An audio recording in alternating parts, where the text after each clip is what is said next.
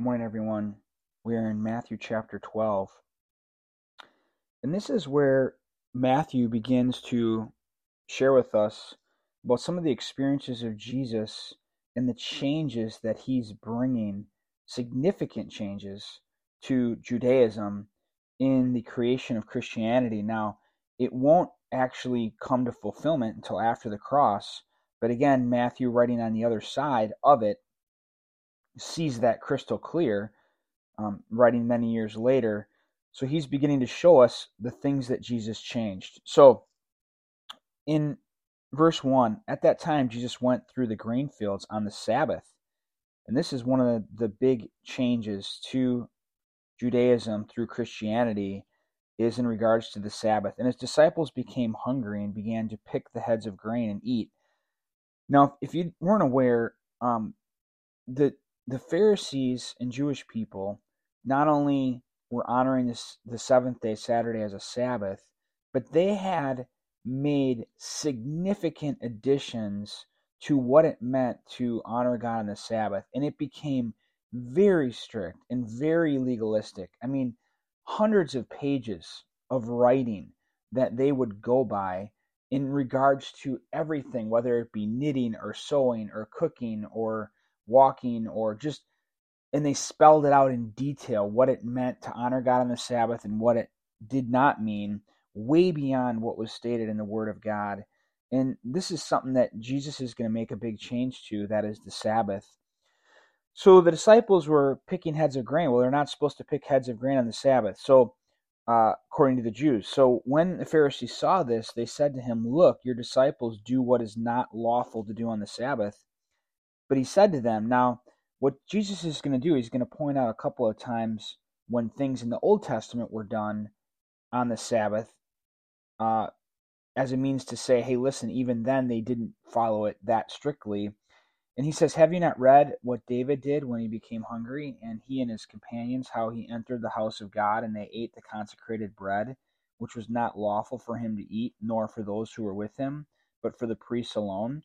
Uh, so David and his guys did that one time when they were real hungry and or have you not read in the law that on the Sabbath the priests in the temple break the Sabbath and are innocent? Uh, that's kind of an interesting argument. You know, the priests who perform religious duties on the Sabbath are doing work. And he's saying there's an example of, you know, even the priests worked on the Sabbath. But I say to you that something, and this is really what is significant, listen, but I say to you that something greater than the temple is here. You know, they're not understanding that Jesus is the revelation of who God is and that he has all authority in heaven and earth and he can make any change that he wants. They're trying to hold, of course, to their Jewish law, their Jewish um, faith, laws, rules, and he's beginning to make changes. But if you had known what this means, I desire compassion and and not sacrifice. And if you look that passage up in Hosea, um, it also is is stated that I desire loyalty and not sacrifice, and that makes sense to me in the sense if you look at it like this, like like God wants you to love Him and to follow Him, and the Jews were so focused on laws and rules, and many of them that they made in addition to their word that he's saying, you know what, the heart of it is I want you to love me and to be loyal to me.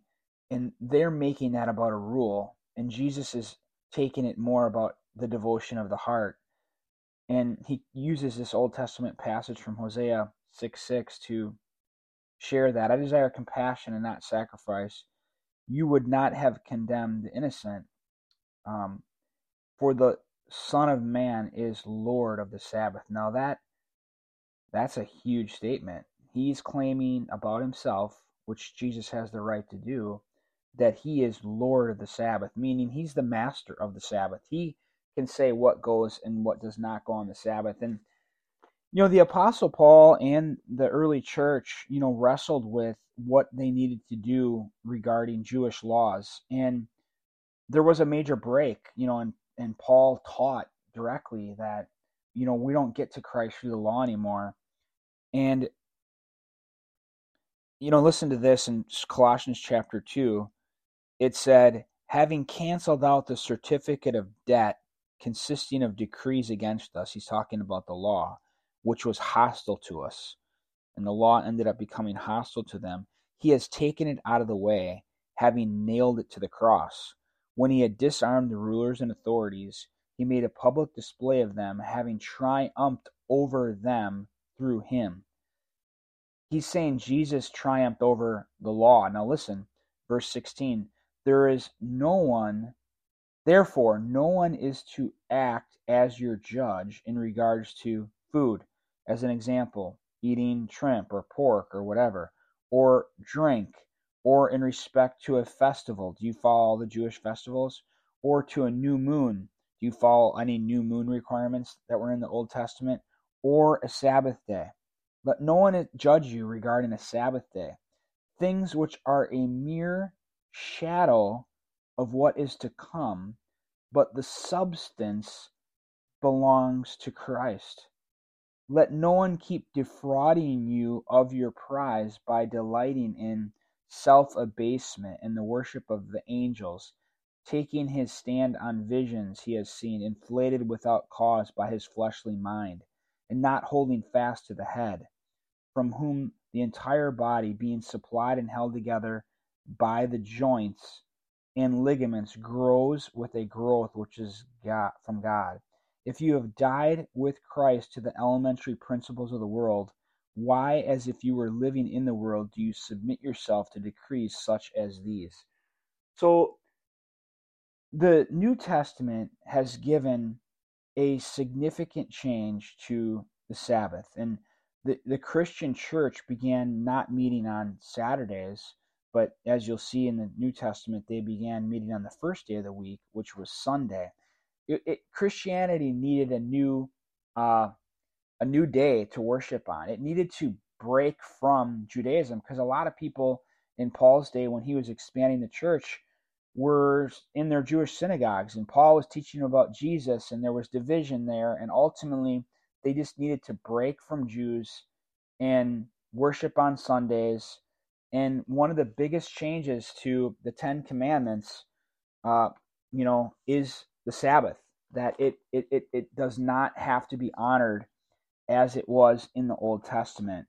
Um, it's a rarity because you know all the other commandments of the, the Ten Commandments is something that we still honor and believe in, and it's not that it's bad if you um, take a day to quiet yourself before the Lord. In fact, I think he'd be pleased with that. However, the problem is is if you make it a law, if you make it a work, if you make it a have to in order to receive salvation, what that does is it takes away from the cross of Christ and what he did to give you. And we know we're saved by faith now and not by a Sabbath. And and why is it that this one of the 10 commandments, why is it that one Jesus changed? I mean, that's a big a, a, a big thing. And I think it may be because they had so polluted it with all their extra laws and all the things they have written. Go ahead and look it up sometime. Uh, it's remarkable once you see what they did to the Sabbath and all the rules and laws they added to it.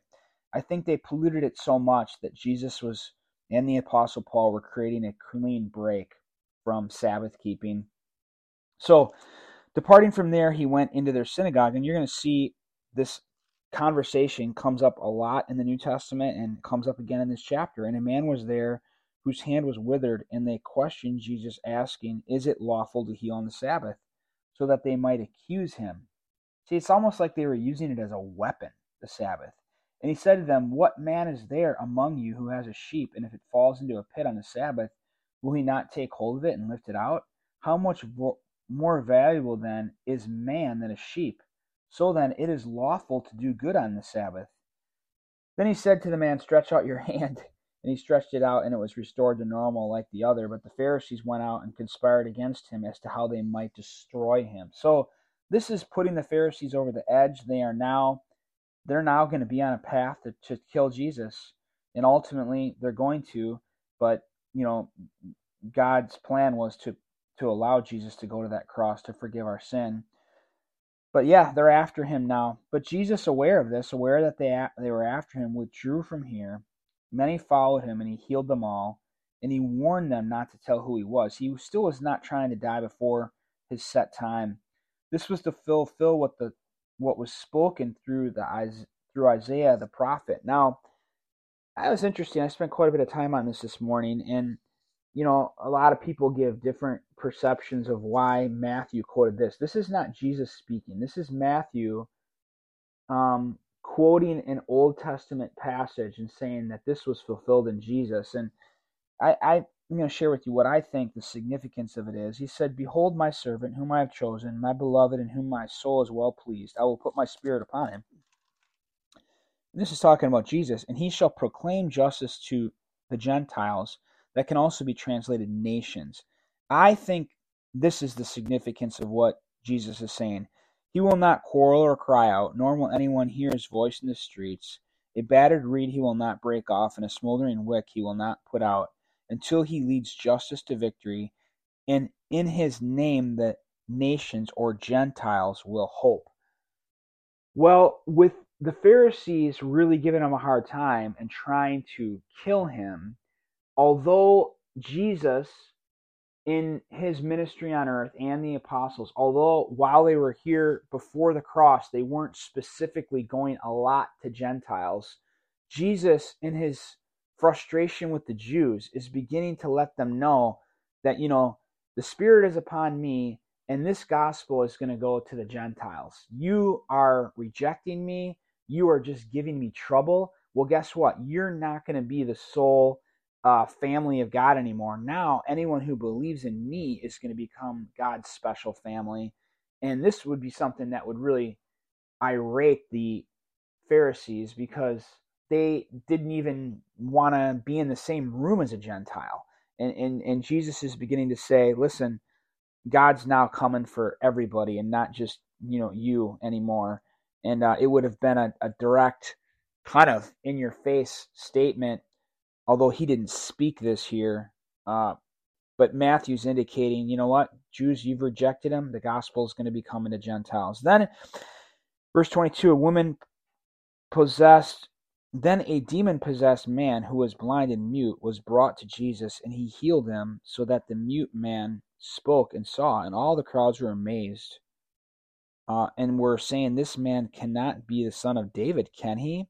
But the Pharisees heard this. They said, "This man casts out demons only by Beelzebul, the ruler of the demons." I mean, they're they're calling Jesus demonic, um, and Jesus kind of you know gives them a argument in the next passage. He's like, "Well, a demon's not going to cast out a demon, so that doesn't make sense." Uh, so you're wrong, and you know that does make sense, right? A demon's not going to cast out a demon. So Jesus uh, shares that with them. I'm not going to read that, but he he he is the one but the one part i do want to read he says but if i cast out demons by the spirit of god then the kingdom of god has come upon you.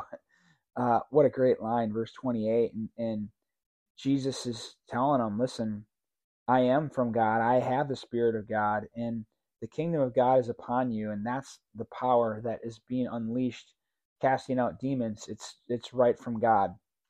Verse 31 therefore i say to you this is now going to be uh, an attack that Jesus is going to give to the Pharisees because of all their rejection to him. So listen, therefore I say to you, any sin and blasphemy shall be forgiven people, but blasphemy against the Spirit, what you guys are doing is dangerous, shall not be forgiven. Whoever speaks a word against the Son of Man, it shall be forgiven him, but whoever speaks against the Holy Spirit, so if you're going to deny that that God is in me and that God is doing this through the power of His Spirit, uh, this shall not be forgiven him either in this age or the age to come. Significant words. The, these people who have rejected Jesus when He's come and done all these miracles in front of them, um, they have been cast out. Either make the tree good and its fruit good, or make the tree bad and its fruit bad, for the tree is known by its fruit and he's basically saying that you you guys have bad fruit. You brood of vipers, how can you, being evil, speak what is good? For the mouth speaks out of that which fills the heart. The good man brings out of his good treasure what is good, and the evil man brings out of his evil treasure treasure what is evil. And that's why it's so important, church, that we are daily seeking God, spending time with Him, having a prayerful Word of God devotional with Him, remembering that His Spirit lives in us so that we are filling our hearts with the Lord, so that when we speak, it's more of Him that comes out of us instead of the evil that's in this world. Our words are important. We have to be careful what we speak. We want it to be in honor of the Lord. Listen, but I tell you that every careless word that people speak shall be given an accounting for it in the day of judgment. For by your words you will be justified, and by your words you will be condemned. Wow, pretty significant statement there. And may we stay in tune with Jesus. Thank you for the grace of God, Lord, for believing in you.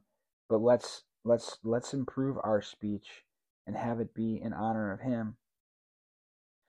Then some of the scribes and Pharisees said to him, Teacher, we want to see a sign from you. He's already done sign. He just healed people, right? But he answered and said to them, An evil and adulterous generation craves for a sign, and yet no sign will be given to it but the sign of Jonah the prophet. For just as Jonah was three days and three nights in the belly of the sea monster, so will the Son of Man be three days and three nights in the heart of the sea. Basically, the sign all you need, even though I've done all these miracles, even in this very chapter, the sign you need is when I rise from the dead and I'm, you know, after 3 days, you're that's that that that that's all you need. The men of Nineveh, you might remember, they repented by Jonah's preaching. The men of Nineveh Nineveh will stand up with this generation at the judgment and will condemn it because they repented at the preaching of Jonah. And behold, something greater than Jonah is here. He's saying, Listen, I'm coming to you in the Spirit of God. I am the Lord and I am doing miracles and you aren't listening. And even the men of Nineveh repented at Jonah's teaching, and now I'm here and I'm teaching you and you're rejecting me. The men of Nineveh one day are going to stand up in judgment against you. Uh, the, the queen of south, you might remember, she came to visit Solomon and she was just awestruck at Solomon and his wisdom and how he had everything organized and the wealth of, of Israel and Jerusalem and Solomon. And she was just she could barely keep her breath. She was so in awe. And she's and, and he's saying, Listen, someone greater than Solomon is here. You guys shouldn't be rejecting me. You should be really honoring me and and you're you're you're you're lost. Uh, now when the unclean spirit goes out of a man, it passes through waterless places seeking rest and does not find it. Then it says, I will return to my house from which I came, and when it comes, it finds it unoccupied, swept, and put in order. Then it goes and takes along with it seven other spirits more wicked than itself, and they go in and live there. And the last state of that man becomes worse than the first. That is the way it also will be with this evil generation. Wow. He's just uh, being very direct. You know, listen, there is a harsh penalty and harsh words for rejecting the Messiah, for rejecting Jesus it's not going to be good for those who have rejected Jesus. He's done what is needed to get us to believe. He died on Passover, He rose from the dead. He is a miracle worker. He has fulfilled His holy word. There's so many reasons to believe, and people just need to know so that they do believe. And we, we want to try to help them because if they stand in unbelief and rejection of the one who came to die for them and rose again, it is going to be worse for those people. While he was still speaking, the crowds to the crowds, behold, his mother and brothers were standing outside, seeking to speak to him. And you remember when he said, you know, sometimes it's kind of like hard to read, but unless you hate your mother, your brother, your father, your sisters, you know, you cannot be my disciple. And he doesn't mean that he wants you to hate people. He just means that you you can't because like you can't turn away from Jesus and not have him be in your life because your wife doesn't want you to or your son doesn't want you to or your father doesn't want you to you've got to once you realize Jesus is true you got to place your trust in him regardless of anyone what anyone else thinks regardless of what your family thinks you you've got to realize that your loyalty first and foremost to Jesus and by the way he'll help you to love your spouse and your kids even better but Jesus comes first. You got to get that right and place your faith in Him. And Jesus practices what He preached because uh, his mother and brothers were standing outside seeking to speak to him, and someone said to him, Behold, your mother and your brothers are standing outside seeking to speak to you. But Jesus answered the one who was telling him and said, My who is my mother and who are my brothers? And stretching out his hand toward his disciples, he said, Behold, my mother and my brothers. For whoever does the will of my Father who is in heaven, he is my brother and sister and mother. And Jesus is showing uh, how those who believe in him are part of his family and how important they are to him. And what a blessing that is, right? Now that we believe in Jesus, that we're like family to him. And listen, he took care of his mom all the way to the end. Um, but he had an important business to do with these people who are placing his trust in him. And, you know, Jesus loves his family, but uh, he welcomes, welcomes us all to be a part of his family through faith. And what a blessing that is. God bless you all as we continue our journey through the Word of God.